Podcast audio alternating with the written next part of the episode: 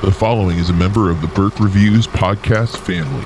BurkeReviews.com.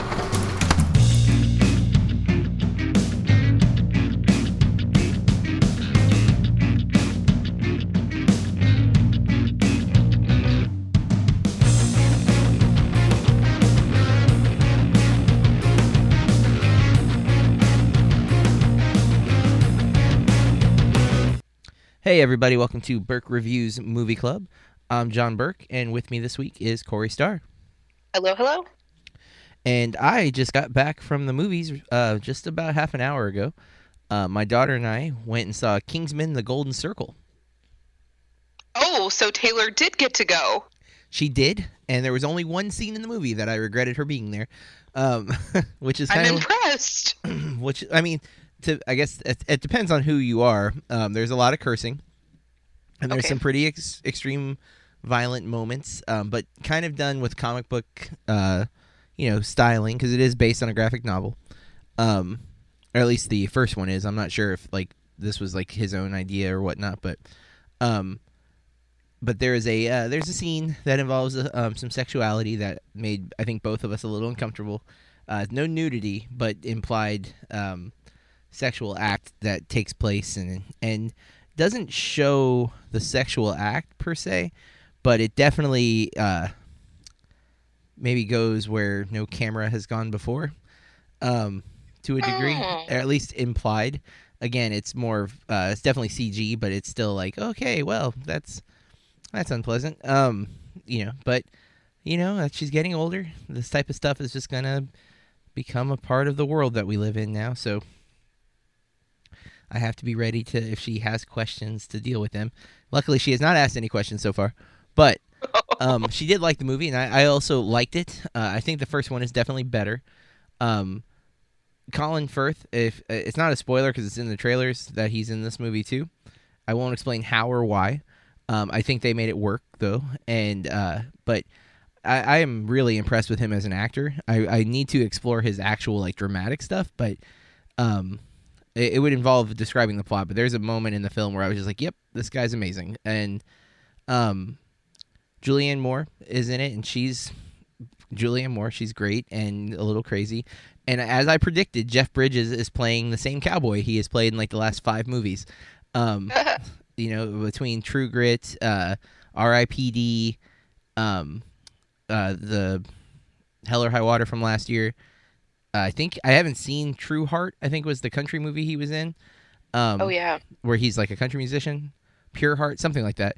And then, uh, and now this, he's playing this cowboy character, he's got it like locked down, like uh, Johnny Depp has Jack Sparrow. So, um, which, to be fair, I kind of like that character that uh, Jeff Bridges is playing.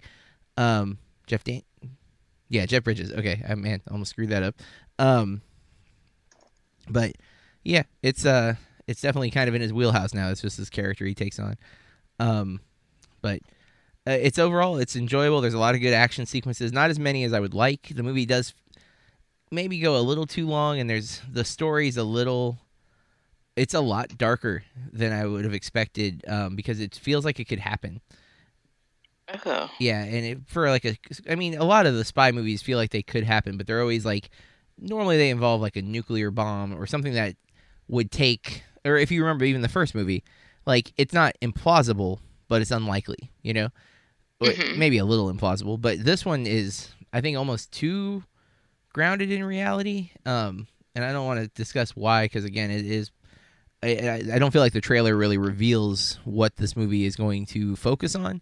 Um, but yeah, it's it's kind of dark in um in that kind of grisly reality sort of way, and almost like I hope this doesn't spawn any ideas, but um, oh God. but it's it's it's got some it's got some funny stuff in it. It's got uh, there's a cameo, and this is again if you look at IMDb, this isn't a I don't know, it might be a spoiler. Jump ahead thirty seconds. Elton John plays Elton John in this. Yes. I love Elton John. Oh man, you'll you so will much. I don't think Taylor really knows who he is, but he, his scenes had her cracking up just because of his personality. It, it is, it is pretty great. Um, like because he even I think he even kind of pokes fun at his own like costumes and stuff. Because one of the costumes he's wearing is like super exaggerated version of things I've seen him wear. like it Mhm. almost straight up looks like a peacock. Like Yeah, he used to wear stuff like that in the 70s. yeah, but I mean it's like head to toe like peacock. Like it looks more than what I think he actually ever wore. I Oh could be wrong. gosh. I could be wrong, but I think it was an exaggerated version of his old costumes, and um, it's pretty great. So, I would say if you like the first one, it's a definite. Um, if you like action movies and you like spy films, it's it's a good. It's better than American Assassin, I think, in terms of fun factor. Um, I think American Assassin is definitely more grounded, but I, I like my spy movies with a little bit of surrealism. You know, I want the gadgets and I want the cool stuff. Um, You want the rich spies. yeah, yeah, I do. That's and why uh, you like Batman. it is one of the reasons I like Batman. Have you seen any uh, uh, movies recently aside from the one that we're going to be reviewing tonight? Um, no, I've been watching Unsolved Mysteries. Sorry, guys. they have seasons one through nine on Amazon Prime, in case anybody's interested.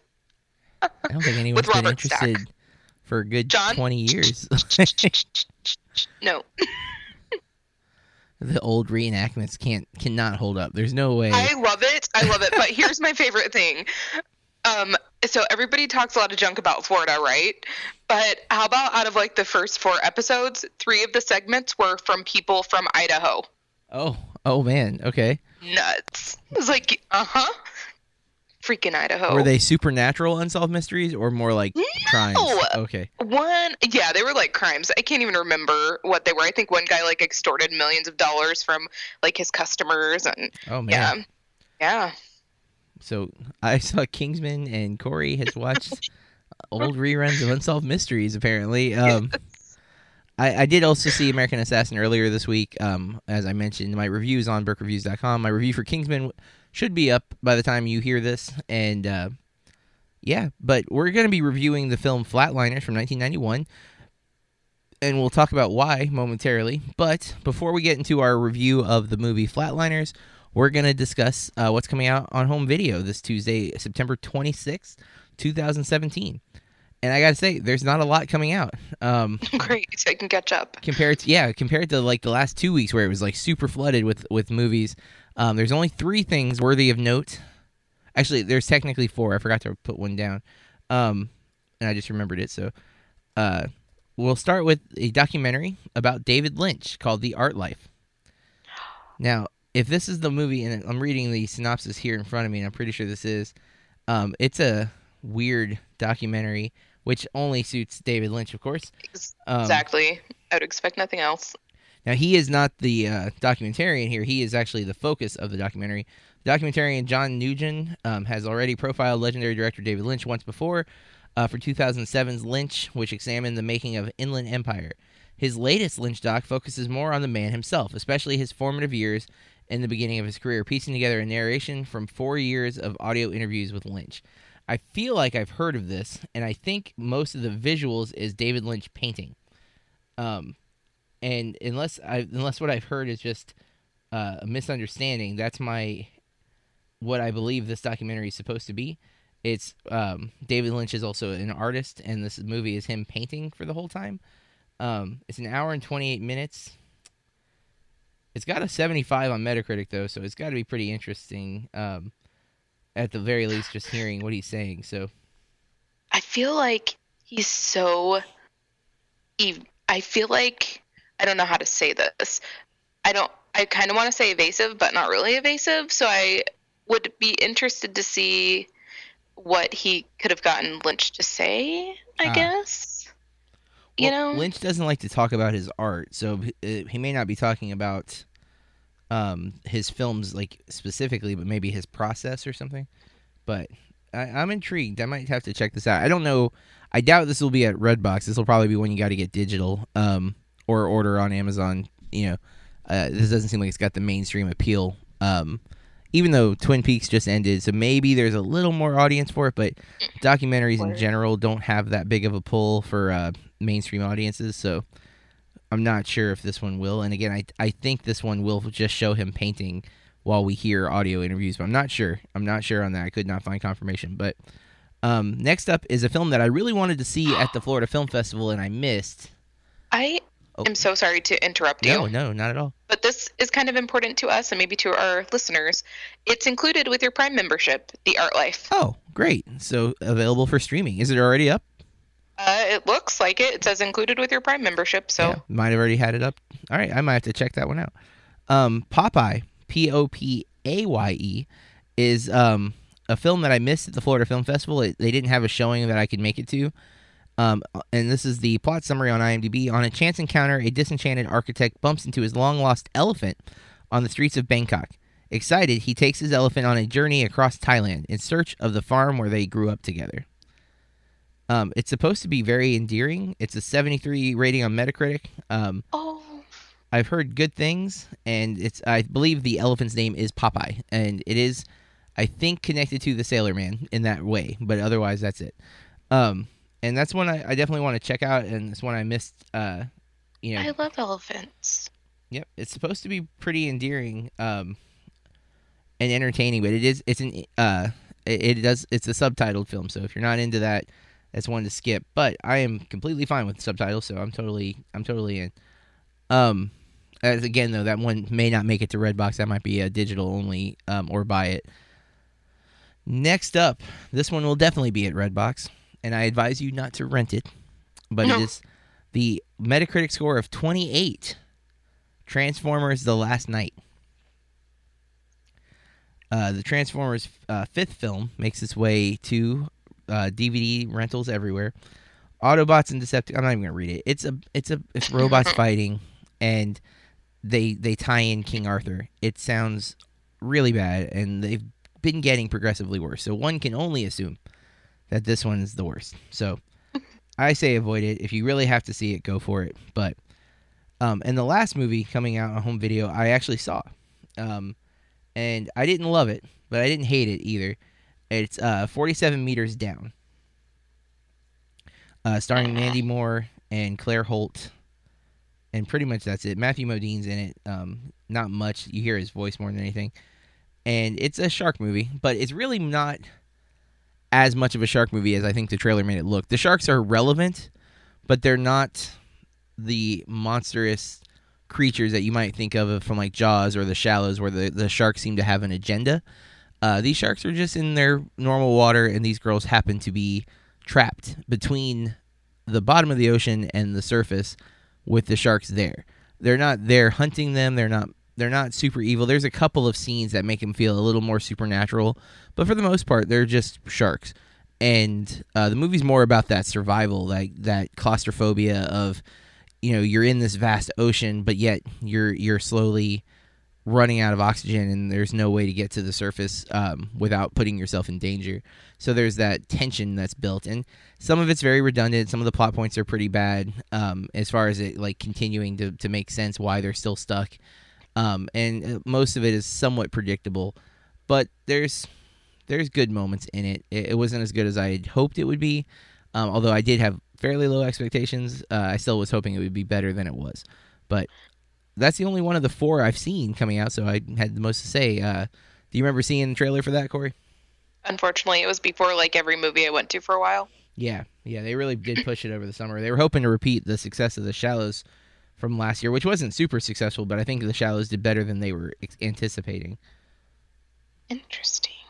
And the director from the Shallows has a new movie coming out um, called The Commuter uh, with Liam Neeson. It's one of Liam Neeson's last um, action movies. At least that's what he's saying. He's doing this one, and I think he has one more, and he's done with action films. And his re- reasoning was that he's 65 years old and getting kind of old. You know, not that was a weird pun on accident, but yeah, he's getting kind of tired of playing these action heroes because at some point people are going to stop believing it to be possible. Um, so I'm interested to see because he's a talented actor, so I'm- I'd like to see him do some more arty films and and step away from, since Taken. It seems like all he does is these action flicks. But interesting fact about the commuter: Vera Farmi- Farmiga is in it, I love her. yeah, and right, and you love her in The Conjuring, Yeah. and so is Patrick Wilson.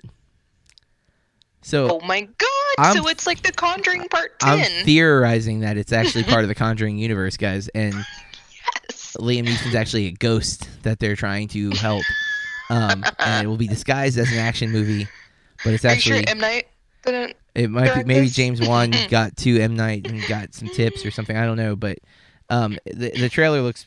If you like the Liam Neeson movies, it's, it's far from coming out. It's not till January, but I just saw the trailer for it the second time this week, and both of both of the times I'm like, Ugh, don't want to watch this. But all right, let's get what's coming out on Friday. Coming out in theaters on Friday, um, September 29th. There are four movies, two of which we're going to talk about, and then I think the other two I'll just mention because they're coming out, but neither of them look good to me, and so leave it at that.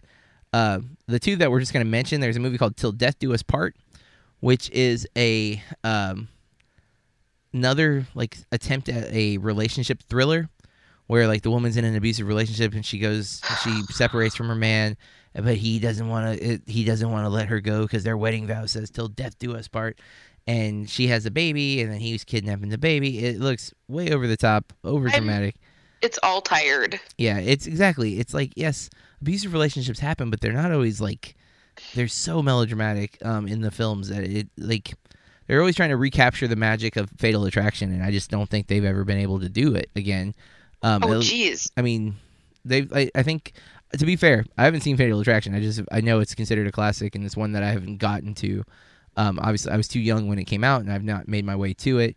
Uh, I haven't seen Single White Female either, which is another one I think that's supposed to be really good, which I do want to see because I'm pretty sure that's Jennifer Jason Lee. In some- Yep. yeah, and so I want to see it for that reason. Um, but you know, there last year there was the, um, or maybe it was this year with Katherine Heigl and Rosario Dawson. It was this year, earlier this year. Um, I don't even remember what it was called. Un- unforgettable or un. It was something like that. It was like an ironic name. They're like, "Yep, no one's gonna remember this." And then, um, l- last year I think they had the bow breaks or something like that. It's the same. Like, ugh, they're just so bad. Yes, I did like two when I was a kid. Maybe you said this one. No, you didn't. Sleeping with the Enemy with uh, ah, Julia, Julia Roberts, Roberts? right? I haven't seen that one. Yes. I like that one.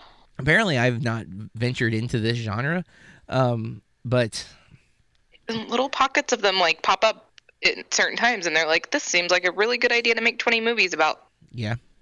Well, and then the other movie is um, a movie called A Question of Faith, which is uh, one of the many um, Christian films that look underproduced and overacted and overscripted, where they feel very much like a Hallmark movie.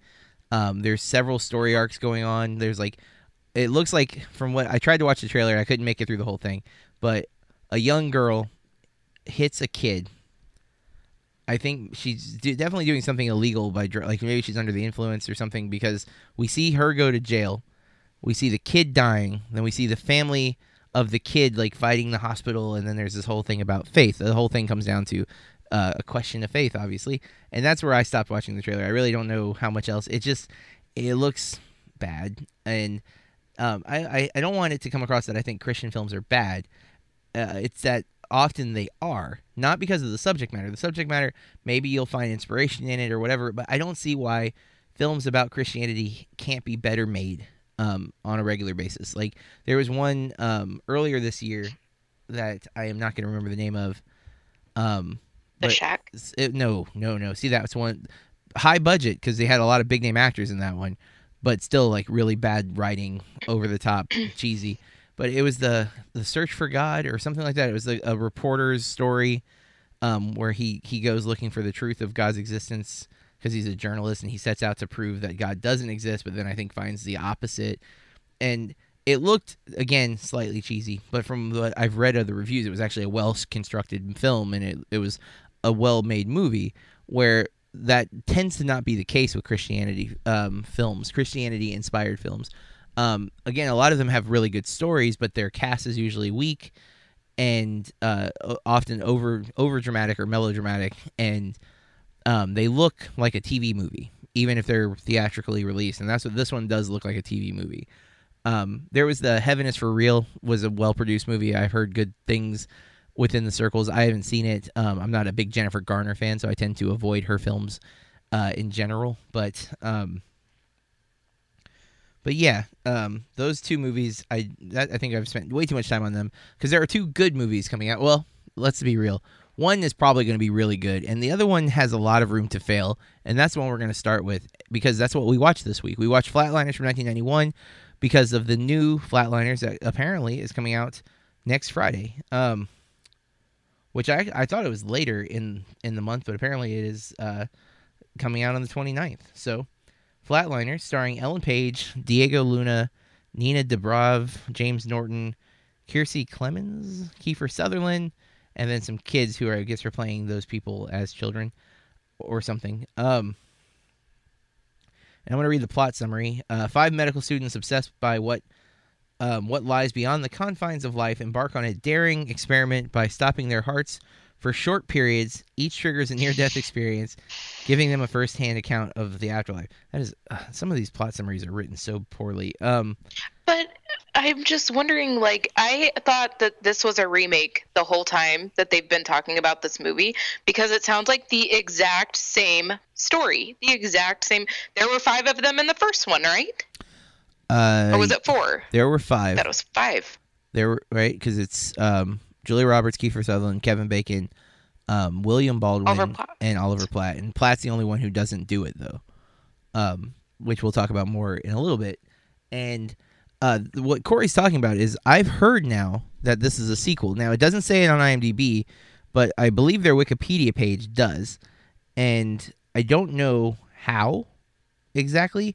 Kiefer Sutherland is in both movies.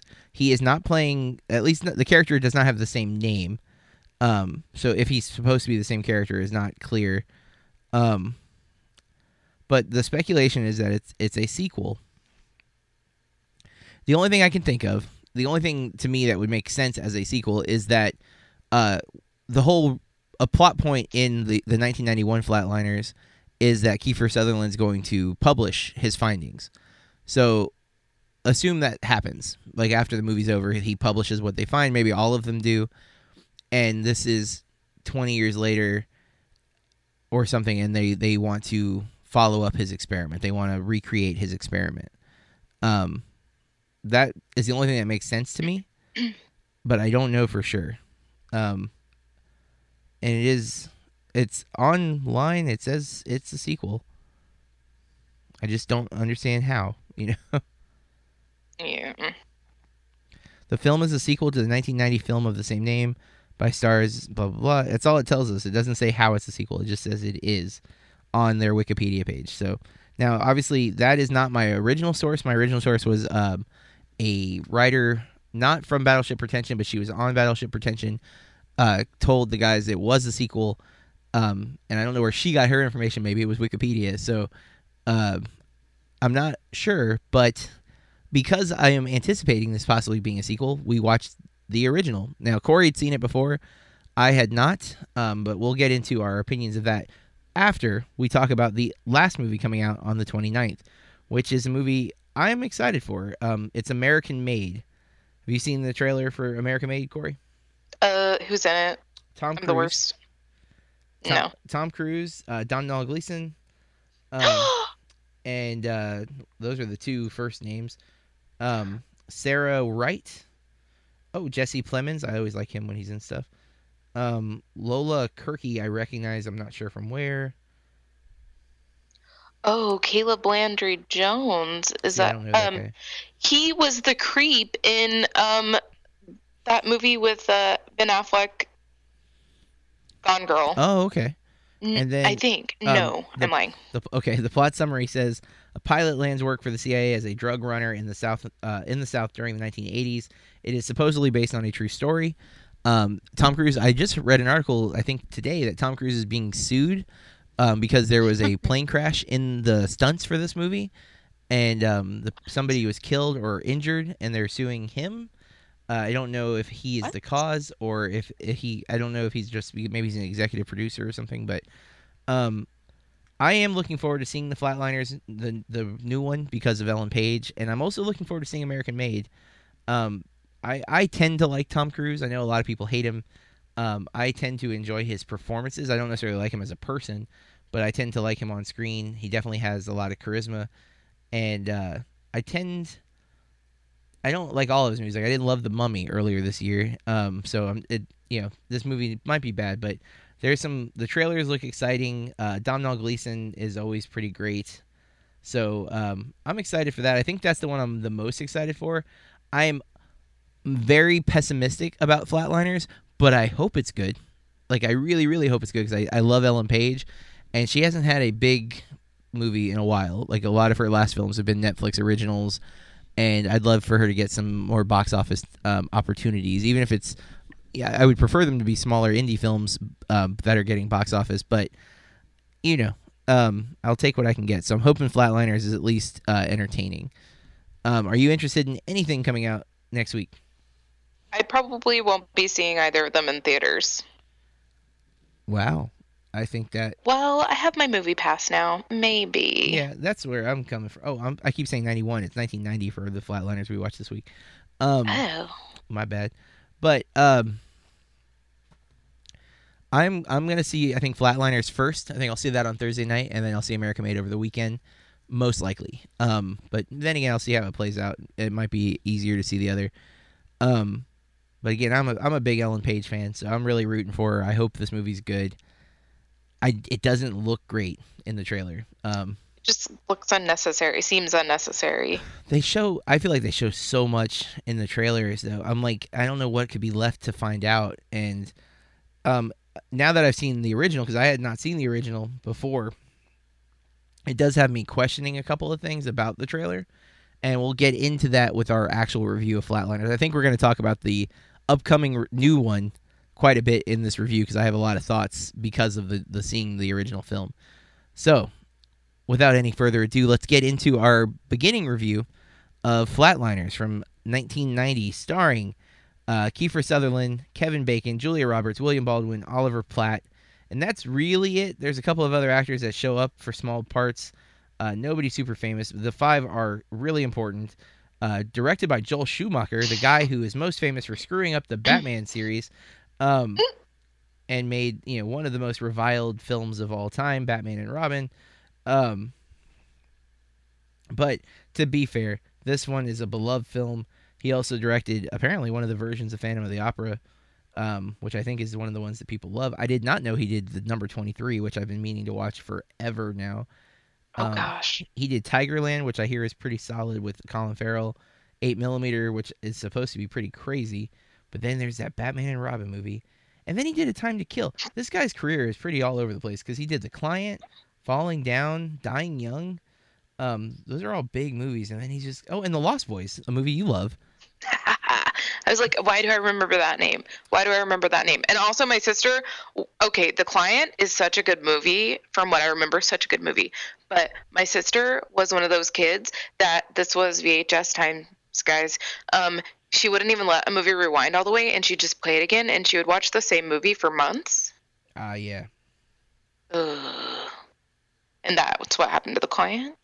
Yeah, and Time to Kill is a powerful movie. Um, I don't think I've seen that one. That's the one with uh I am 90% sure that's got the famous line from Samuel L. Jackson that yes they deserve to die and I Oh. hope they burn in hell.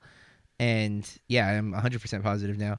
And Matthew McConaughey's in it and Sandra Bullock. Um and Kevin Spacey. Wow, and Oliver Platt. So he likes Holy Oliver Platt. I need to rewatch that movie. I s oh, Donald Sutherland, Keith Sutherland's in it too. Jeez, I have, I've I never seen that movie. I saw it. I think in high school. I think they showed it to us in English class. Um, it might have been college when we watched it, but I definitely saw it in a in a class somewhere. came out in '96. Again, in it's it's sandwiched between the Batman Forever and Batman and Robin. My mind is blown at, at this. Um, Gotta have balance, I guess. I don't know. now, while most people hate Batman Forever, it has a special place in my heart. It is bad. Like Which it- one is that? that's Who's Jim? Carrey as the Riddler and Oh. uh, Tommy Lee Jones as a very inaccurately portrayed um, Two Face. Not to Tommy Lee Jones's uh, performance as much as to most likely Joe Sch- Joel Schumacher's uh, direction and or writing. Um, Jim Carrey is basically just Jim Carrey in a Riddler costume, which as a kid I loved because I love Jim Carrey, so I did, I got past it. Now as an adult who understands Batman much better, it's definitely not at all a sensible performance, nor is it a well structured film because it kind of is more about the Riddler than it is about Batman. And then, of course, you have the bat nipples on the bat suits in Oh, both yeah. movies. Um, and then you have Alicia Silverstone in Batman and Robin as Batgirl, which is awful. Not to, again, her fault necessarily. Um, you have George Clooney as Batman, which I don't want to fault Clooney for that. And he has actually publicly apologized for that movie, which No, I did not know made that. me respect him all the more. But nonetheless, we are going into Flatliners from 1990 with five really well. Let's be real, four really solid actors.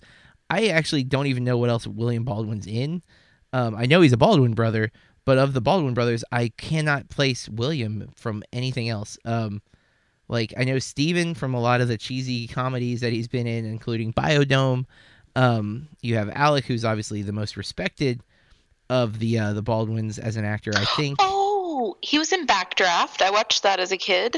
I saw that as a kid as well. Um, and then there's Daniel Baldwin, who has done some stuff. Um, but yeah, William just seems. Oh, he's in the Squid and the Whale.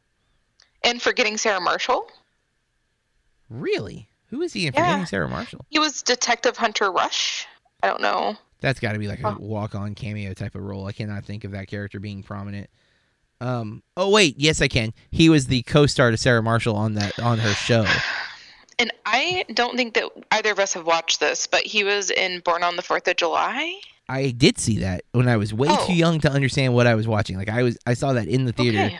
with my mother. Um, and I remember being really confused because there's a scene where Tom Cruise, after he's in a wheelchair, has to go to the bathroom, and he's got like, oh, like, I can't, I don't even know how to describe it because as a kid I could not process. I think it's supposed to be maybe a catheter, but it was, Oh. it, none of it made sense to me as a kid, and I've never seen it again. So I've just always been really puzzled as to what his penis was supposed to be in that sequence because it was a weird thing.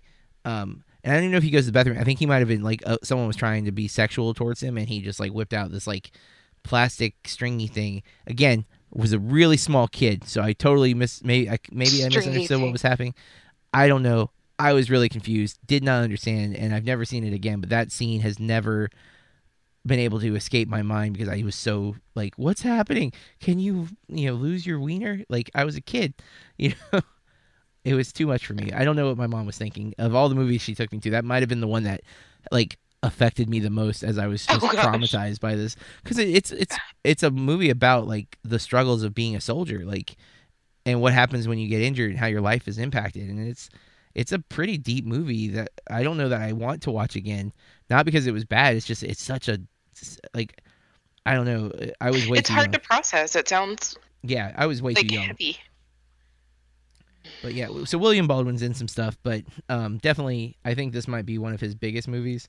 Born on the Fourth of July. I don't know how his not. He doesn't have a character name.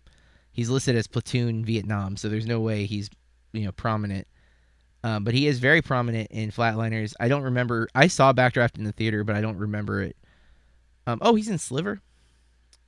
I haven't seen that in so long. I know. I didn't. Oh, and he's in Fair Game. That's a that's a really bad like HBO quality movie. Cause that's where Cindy Crawford's the lead female actress. If that gives you a hint of how bad it is, but I did see that when I was a kid because it was Cindy Crawford and I was a kid.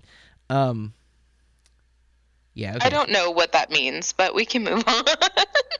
Well, because she was a, like a successful model at the time, so you know. and yeah, still successful. Apparently, her daughter is now Really? on the catwalks I of New York that. Fashion Week.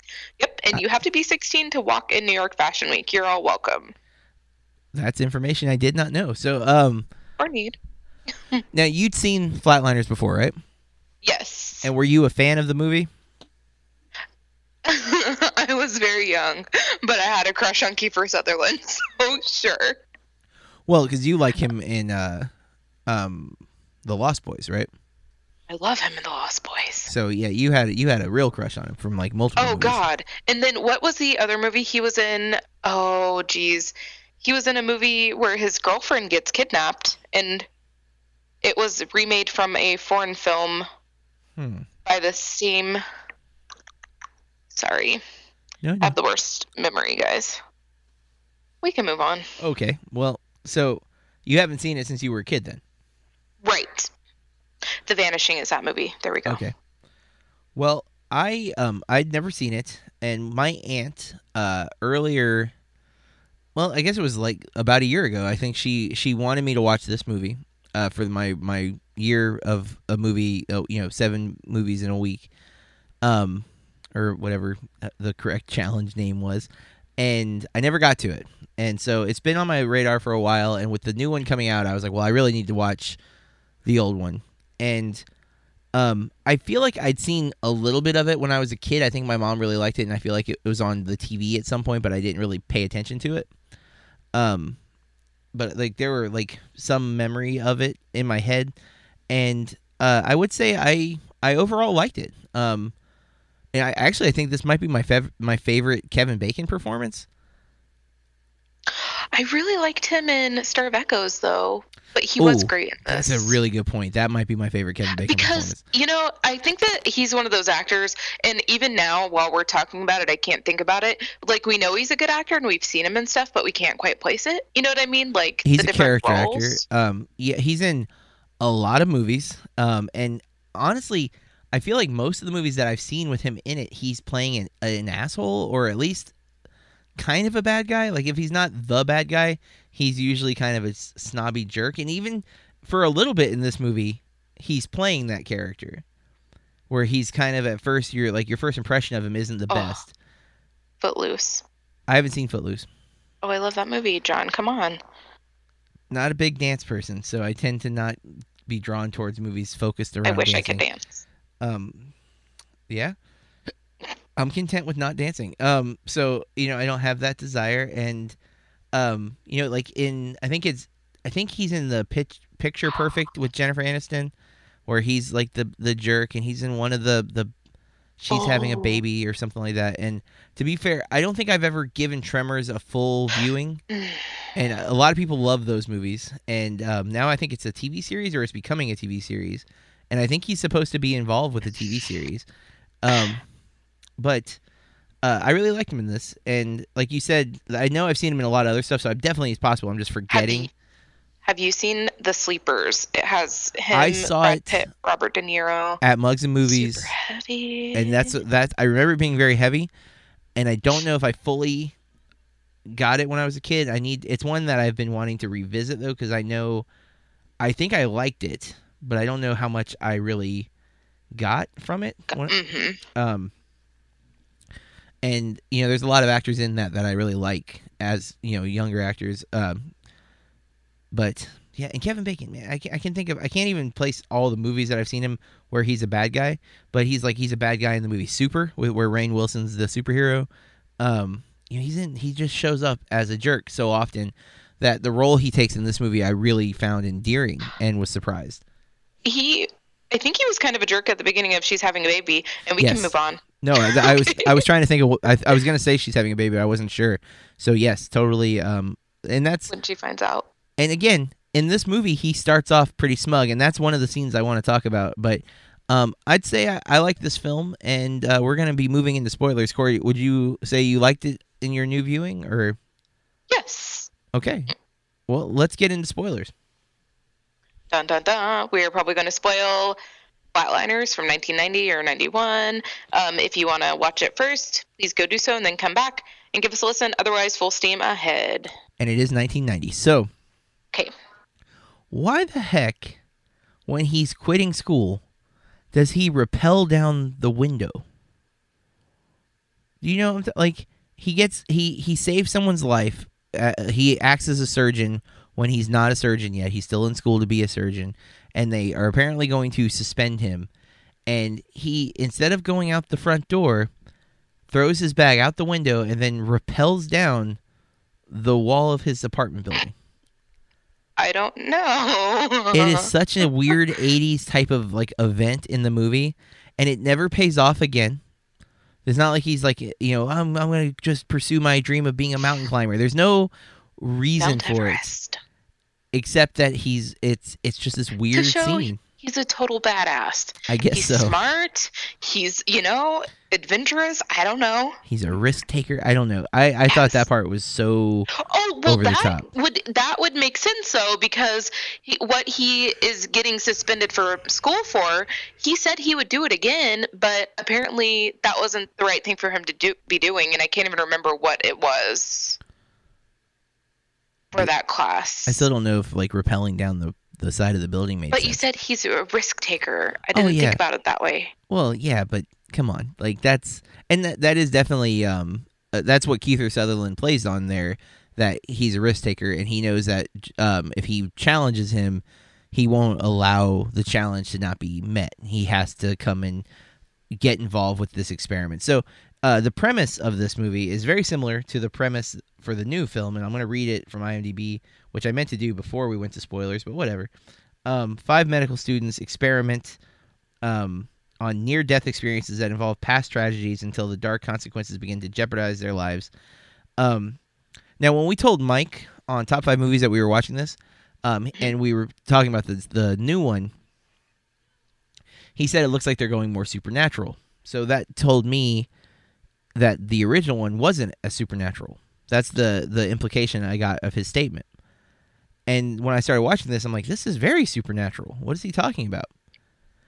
And then there's that twist in about the halfway point where you realize that it's it's not supernatural at all. Um, and I, I really started wondering it when uh, actually after William Baldwin starts after he does the, the, the near death experience and he starts seeing the sex tapes randomly because I'm like, Mhm. are all these women dead that he slept with? Like, is that what? Because if it's supernatural and they're like haunting him, it would imply that they were dead, right? Like that. Well, ugh, I felt like there were. I don't know. Maybe his wasn't, and I was thinking maybe I'm forgetting Julia Roberts. Was her name Rachel? No, Uh, I don't remember any of the characters' names. Um, I know I'm the worst. even in my notes, I was using like the actors' names. Yep, Rachel. Okay. And Kiefer. Um, Rachel, like hers. I now I'm like forgetting about even. Um, oh Jesus, Nope. Kiefer Sutherland's. Nelson. Um, yes, Nelson's because he's the one uh with where he used to beat up and torture the little boy, like when he was he in was school, a bully. right? Yeah, I don't know if torture is. I mean, bullying is a form of torture, so I don't mean to downplay bullying, but um, he bullied the kid for sure. He was waterboard. Yeah. And and Um, yeah, exactly. I guess that's what my point is. He's not like, but it was still the scene with it is really messed up. Um, especially when it finally plays through the whole scene that he uh, chased a kid to climb up a tree. The kid was in the tree getting rocks thrown at him. Eventually, either I think the branch breaks or he falls and then a branch breaks. But the kid dies. The dog is injured and maybe dies. Um, I was unsure unsure if he was supposed to be dead or just injured severely. Um, maybe injured severely and then having to be put down. Um, because it looked like both of his back legs were broken, and maybe even the dog's spine might have been broken, which was brutal to see. But um, his his his person was dead. Julia Roberts' father was dead, but But Kevin Bacon's wasn't. no, not. In fact, she was alive and well, and not even apparently really that Mad about upset it. about it. Yeah, like she tried to Yeah. block it out and move on. She clearly was upset about it, but she was trying not to be upset about it. So yeah, and she was like denying it, denying it, and then told him thank you. Um, Yeah. which I love that moment. I really did. Like I thought that moment was in fact him when he has the freak out when he sees her on the subway um mhm. and then like the way he handles it that's when I really became like into his character. I was like, wow, I like this guy a lot. I like his motivation.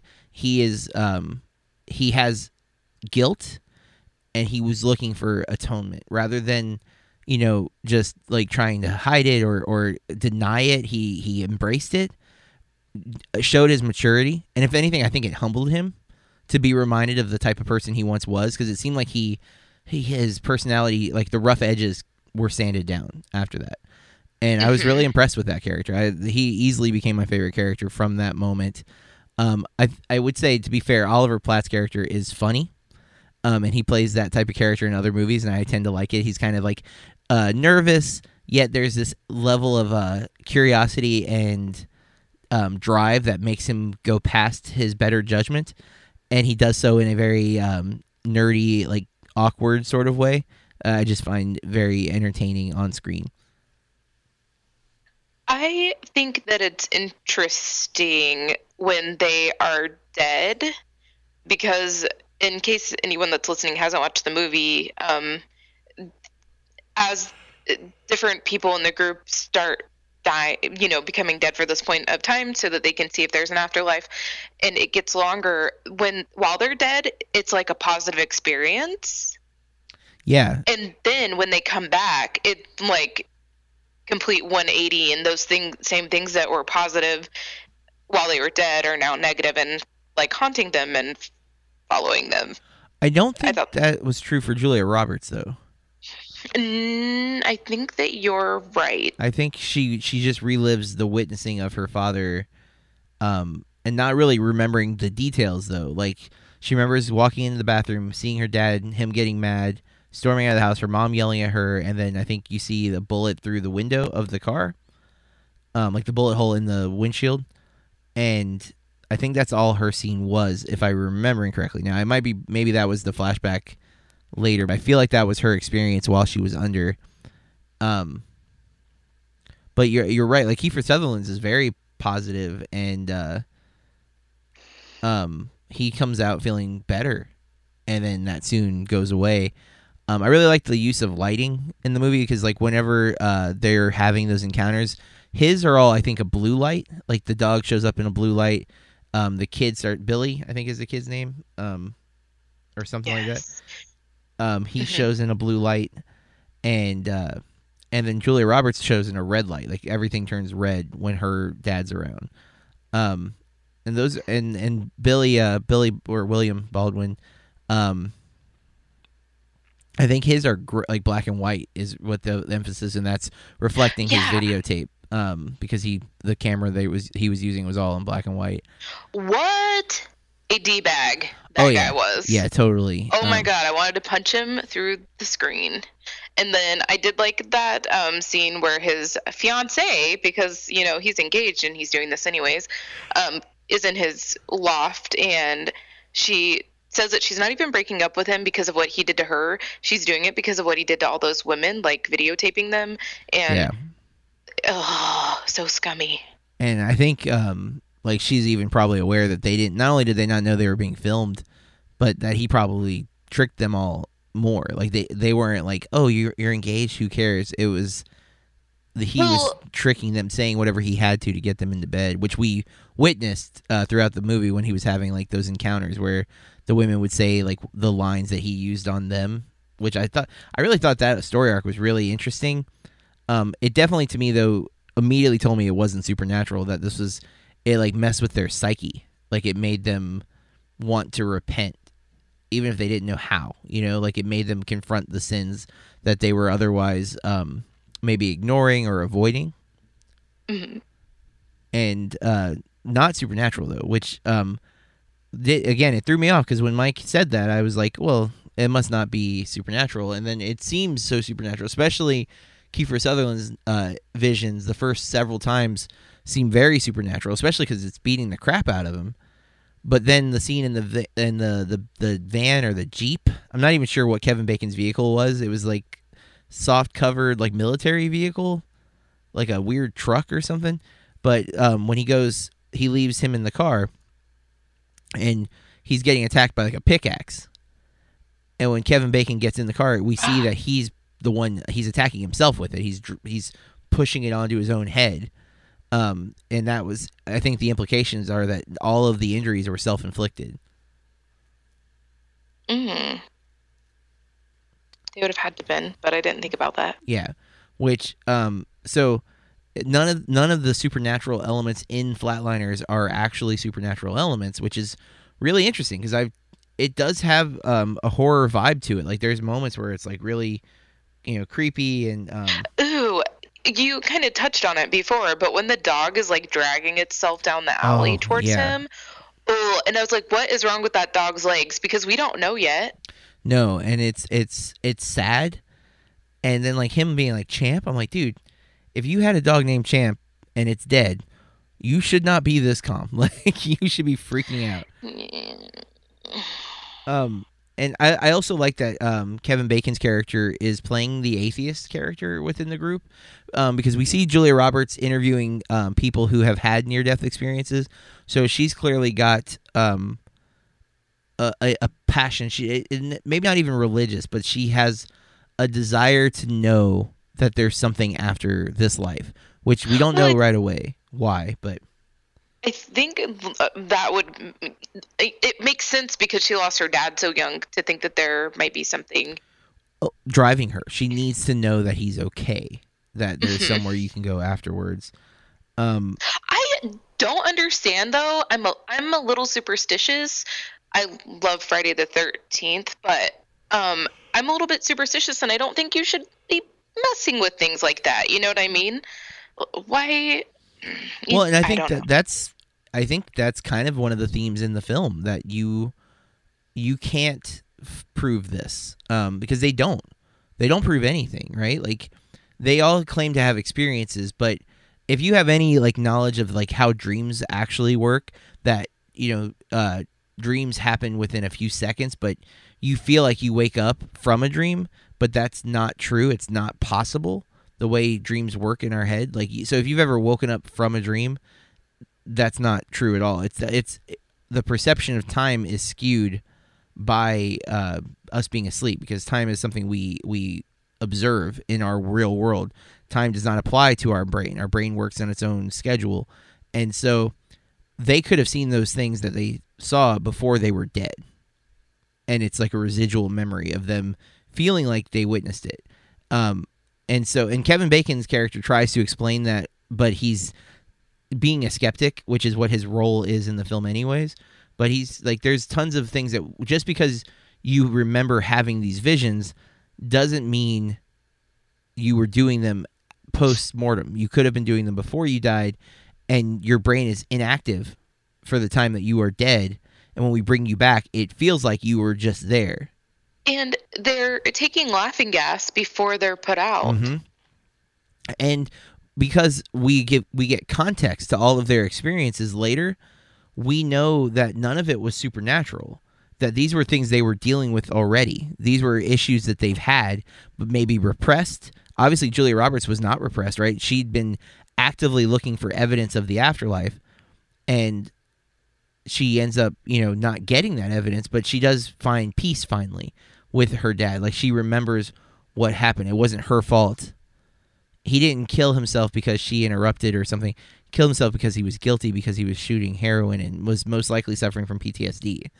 Um, you know, and when she realized that, she came to terms. Kevin Bacon's was a guilt of him being a kid bullying this girl, and he found atonement by asking for forgiveness and being given that.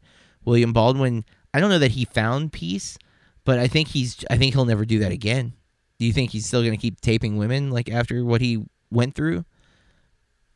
I hope not. Yeah, it, it seems like he's changed at the end. And then um, Kiefer Sutherland had clearly he'd always been kind of feeling guilty about it, but maybe he didn't. He says when he like is going through it, and we get all the information that he paid his, he paid his dues. He went to boarding school. He was taken away from his family, that kind of thing. Um, he thought he'd you know earned his like that he'd been atoned, but he never really. I don't think he ever really felt like he had earned that forgiveness. You know, that he was still feeling guilty about this kid's loss of life, and I don't think any of them had any real experiences at the end of the film. Like that's how uh, my read on the movie is that initially they thought they had, but I don't think they did. Especially again because everything seems to be grounded in their own guilt. I think that you're right.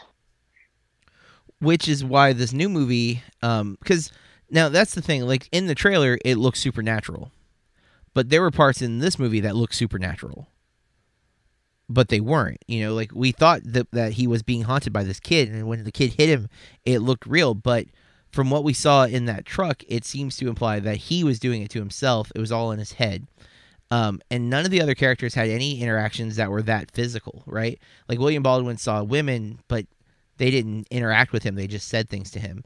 Um, and then Kevin Bacon's character's issue was resolved, and again, it only happened once for him. He saw the girl one time, and he went and apologized. Done. Julia Roberts uh, saw her dad a couple of times, but they were in like again, she saw it and interacted with it, but it didn't really interact with her. Um, so I'm wondering if that's what this new, the new movie is too. That it's just maybe they're upping the supernatural pseudo game a little more because there's a scene in the trailer where Ellen Page gets knocked on the ground and then is like dragged backwards like Paranormal Activity style, like by an unseen entity. Um, oh, have you not seen the trailer for the new one?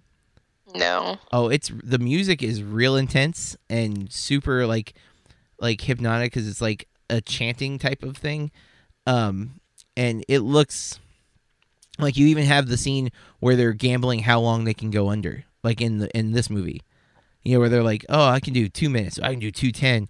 That's in the trailer for the new movie that they're bidding on how long they can go under. And I think they go up to seven minutes, like really fast, like in the trailer. Like there's like I can do it for seven. It's like I don't know if that's okay. I think at some point you're brain dead like forever, but Yeah. but it's a movie. It doesn't have to follow real, you know, real, real world laws and and circumstances if if it doesn't fit the film. As long as they are consistent within the world of the film, it should be fine. Um, but yeah, I I think that's what's really interesting. I did go into this expecting it to be a more traditional horror film uh, than I think it actually is. I think it's very much um, more of a thinker than I anticipated. Um, and it, it doesn't really. I kind of hoped that they would answer questions about the afterlife, but I knew it couldn't because that again that would mean that they actually had to die in real life to in order to answer those questions. And um, I thought that was a compelling element because they never really claim that they did or didn't. It's left up to the audience to decide: did they experience something supernatural that made them confront their demons from their past, or was this their subconscious coming forward because of the traumatic death that they went through? Um, and I think even Julia Roberts' interviews with the people who had the uh, near death experiences is really compelling because um, th- there were the two younger women who both saw the light in the tunnel, Mhm. but the older black gentleman that she was interviewing was describing something more like what they saw. He was like, there was a field, and the people I cared about were there. It was more real and less, um, you know, empirical or and, and you know uh, abstract, like the light in the tunnel. Because light in the tunnel, why is there a tunnel? Why isn't it just light? Like, why does there need to be a containment for like heaven or whatever you're saying you saw? And um, but they cut him off. You know, he only gets to say a few words before the other girl like interjects, like, "Oh yeah, I saw the light too," because he straight up says, "I didn't see no light. There was no light." And none of them see a light, from what I recall, in that way, not in a tunnel. Mm-mm. So I think hi his little conversation um, maybe gives uh, credit to the possibility that they did see something outside of our world. If he saw something outside of our world, you know, if you believe what he said. Hmm. Hmm. But um, I am gonna. Uh, I think we're at the time for ratings, unless there's anything you want to talk about. I felt like this movie held up pretty well. Sometimes those movies, like from the any time period actually, that's not now, seem really dated and campy in a way. Yeah. And I was afraid that was going to happen when I rewatched this movie, but I didn't feel like that at all. No, I I think it aged pretty well. Um, I think the only part in the movie that really felt out of place was him rappelling down the side of his uh, dorm building. Yeah. Um, that felt very much like something out of an '80s movie where we're just we need a scene where somebody does something crazy. Like why though? Like why that? There's so many things. I, I was so so thrown by Oh. that scene. Um, He can't be a doctor, so now he's going to go be Batman. Kevin Bacon as Batman. Um, but yeah, I, I agree though. I, I'm I tend to dislike '80s movies actually because of that. The what you just described, the campiness and the little bit of cheese. Um, not all. Like there are some movies that Back to the Future to me is timeless. It'll always hold up. Um, and there's there's tons of movies, but like you love the Lost Boys. I feel like it's too '80s. Um, and it like and I, I didn't see it as a kid. I saw it a few years ago, and I was just like, this is this is and it broke bad. my heart. I know. It broke my heart. I was like, really? And honestly, like I liked the Goonies, but that '80s in it really was hard to get past for a while. Like it was just like, oh god, the dialogue in this. I think that you're just in denial of your decade, the decade you were born in. I I, like feel the like that's 90s. what it is. I'm a '90s person. There's so many things in the '90s that I love. Um, like I love grunge music, and I I, re- I love the nu metal scene, even though I don't love it much anymore. But like Korn and Limp Bizkit, Deftones, love them for a long time. I, I still love Deftones. I still I like don't even Deftones. care. Deftones has aged well though, because their music was artsy. Uh, with just and because Chino has a pretty voice. He does, and and they've evolved as a band. They're not the same. They don't make the same album every time. Um, Mm-mm. and neither does Korn, but I don't think Korn evolved. I think they devolved. I think what they've done lately has not been great. Even though one of their albums is actually called Evolve, uh, ironically enough. But um, Mhm. I don't I don't care for most of their newer albums. And Limp Bizkit, they What happened to them? they still show up from time to time. Like they had an album called uh, Gold Cobra a few years ago that I think was fine. If you were a Limp Bizkit fan, it was better than um, at least two of the albums, uh, but still not great. And I think I think Fred Durst um, is one of those people where his problems seem far too specific to a rich white guy's problems, and so his music became unrelatable once he had success. Um, I think if you like listen to Three Dollar Bill, y'all, it sounds like a working man's struggle, and then when you listen to like Significant Other, and then more importantly, uh, Chocolate Starfish and Hot Dog Flavored Water, it sounds like a rich white guy who's having a hard time dealing with being rich and white, and so it's kind of Give your money to me. yeah, it, it becomes like really, well, should I feel? I don't relate to these lyrics, and I also don't feel bad for you, so I don't think you have anything left to say to me. Like, and that's where, um, I think the band started to, d- to dissolve, and again, the style kind of faded. The rap rock genre definitely didn't stick around, even though I still love that genre.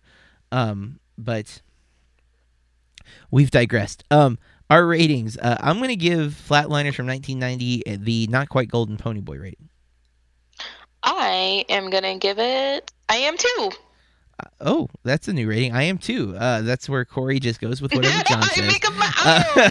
no, I was. I had the page scrolled down because I always forget what the ratings mean, guys. No, no, it's I. How long have we been doing this? a long time. Well, so I, yeah, I, I've I actually had it down.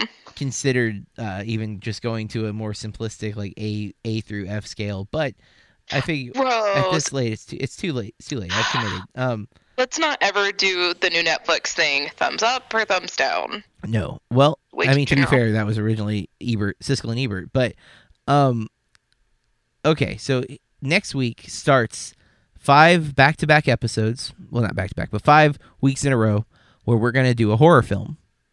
because we're Oh, doing one we're doing one horror every Sunday uh, for the month of October, which happens to have five Sundays. Um, and so I am watching 31 horror day, horror films in 31 days. I'm not committing to one a day because there are at least two weeks where there's a new theatrical release that I want to see, and the movie may or may not be classified as a horror film. Um, but there are two horror films coming out in October that I'm definitely going to see in theaters. Uh, one of them is uh, Happy Death Day, and I'm forgetting what the other one is. Well, I'm going to see Jigsaw, but there's one more that I'm not. I can't remember what it is. It's earlier in the the month, but um, I might. Uh, those might be the two. But uh, there's a movie with Michael Fassbender called The Snowman. That when I looked, it was listed only as a thriller, but I'm hearing that it has been listed as a horror now, so that might count as well. But um, there's at least one week where there's no horror film coming out, so I'm still gonna go see the new movie that week. And uh, it's Blade Runner. The week Blade Runner comes out, I'm going to see Blade Runner, and I won't be able to watch two movies in that day because it's a Thursday night. So I will be watching 31 horror movies in 31 days. Um, some are gonna get doubled up on the weekend, but we're gonna do five episodes Oh yeah. with horror films. Which ones? Oh yeah. Uh, the Snowman. I didn't realize. I've only s- seen a little bit of stuff on it, and I saw it was like crime and drama. But I, yeah, I I horror. I desperately want it to be a new Silence of the Lambs, but it might suck. Um, but I really, really want it to be as good as Silence of the Lambs. Like I hope, Chloe Sevigny is in it. I and and your boy Michael Fassbender, of course. Oh, everybody knows. Um, yeah, So I'm I and it, the trailer looks good to me. Um, so I've never seen it. Oh, I've seen it a couple times. Uh, they've been showing it in front of the movies I've seen recently. But um, with that, uh, our first film is a movie that I I've never seen. And I'm pretty sure you are in the same boat, right? You've not seen um, Suspiria. I I think that I have seen it, but Oh. I can't remember much about it. Is that the one we were talking about? Takes has to do with ballet. I think so. Yes. Um, I might have seen it, but it was like a newcomer to the prestigious ballet academy comes to realize that the school is a front for something sinister amidst a series of grisly murders. It is directed by Dario Argento, who is considered by Juno in the movie Juno to be the master of uh, gore. Um, which she gets into a debate with uh, Jason Bateman's character Mark over who the master of gore is, and he says Argento's okay. Um, and they actually reference Suspiria in that film right after. She's like, "This is even gorier than Suspiria." So I've heard of this movie outside of Juno as well. This is considered one of those big gore films. And in fact, Oh yeah. when you picked Phantasm, this was a film that I thought was in that same vein. Or I'm sorry, I thought Phantasm was in the vein of this film. That it was So going to be I. this gore f- film, and it really wasn't. So I'm not sure what we're getting into with this. Um, it is an hour and 38 minutes. It is available to watch on Amazon Prime. Oh.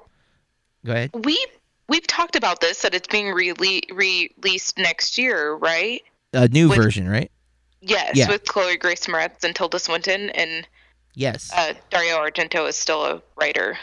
He's still credited. He doesn't necessarily have to have been involved. They might have taken his script and then uh, revised it. Um, Fine, John. sorry, but um, no, you're fine. Okay. Um, but uh, yeah, I'm not sure um, exactly what to expect. I don't know how like if the gore is going to be too much for me. I I'm weird with stuff like this. Some movies do not affect me at all, and then I could not watch Black Swan when she was peeling the skin off her finger. Like it freaked I me out. I you know I can't deal with teeth. I can't deal with fingernails. I can't. Yeah, yeah. There are certain things that bug me more. Yeah. Um, it, have you ever seen Old Boy? No. Man, there's a scene that I don't want to spoil the movie, but there's a scene where he takes the dude's teeth out with a hammer. Ugh. Yeah, I, I could not watch. Um, and I don't mean like he's hitting him with a hammer and the teeth. Are, I'm saying he's prying them out with the, the with the back of the hammer. yeah, yeah, yeah. I couldn't, I couldn't, I couldn't. Like st- I kept looking away, and that was the same thing with Black Swan.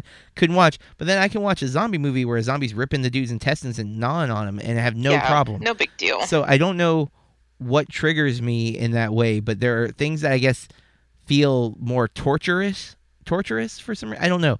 I'm getting nauseous thinking about the stupid Black Swan thing. I know. thing. I was like, I'm gonna throw up right now. Yeah. Um. So I don't know if this is going to be a movie that bothers me, or if this is going to be one of those where I just enjoy the the craziness of it. Um. We'll find out. And uh, I'm I'm literally nauseous now from talking about the stupid scene. So um, we'll be back next week with Suspiria. Um, if you watch Suspiria, or if you're a fan of it and you've already seen it, um, please email us your thoughts. We'd love to read them on the on the podcast. Um, you can email us at contact at burkereviews.com. Contact at burkereviews.com.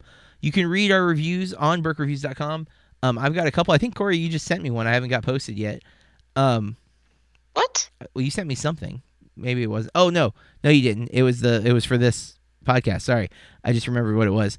Um, I, I hadn't checked my email for like three days. I so felt I like you were trying to peer pressure me. I am. Watch a movie, Corey. Or write a write a review of Unsolved Mysteries from 1992. So, um, tally sheet of Florida. yes. How many Idaho. times you could write an editorial on that actually, and that would be pretty fun. Yes, How many times okay. does your your the states you have lived in show up on Unsolved Mysteries back episodes? Um, but you can reach out to us on Twitter. I'm at Burke Reviews and Corey. I'm at Corey R Star with two R's on the end. Send me your hate mail. Yeah, we'd love to hear anything at this point. Um, we would love to uh, be able to read some responses online. So if you watch Suspiria, again, it's available to stream on Amazon Prime. I feel like it also might be on Netflix, to be honest, but I know for sure it's on Prime. And um, we're, that's one of five horror films that we're going to be watching um, this month. So stay tuned for the rest of the month to see what we're going to watch. Um, until the next time, watch the movies, people. It helps enjoy life because of it. Corey, have a good evening. Thank you. Peace, everybody. You too. This has been a Burke Reviews podcast. BurkeReviews.com.